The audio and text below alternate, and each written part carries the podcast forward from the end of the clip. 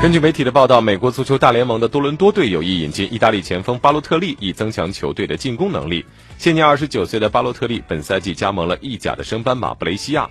不过，目前为止，他在布雷西亚的状态一般，场下也麻烦不断。媒体报道说，除了多伦多，土耳其球队加拉塔萨雷也加入了对巴洛特利的争夺，相关谈判已经开始。如果一切顺利，巴洛特利最早在冬歇期就可能会离开布雷西亚。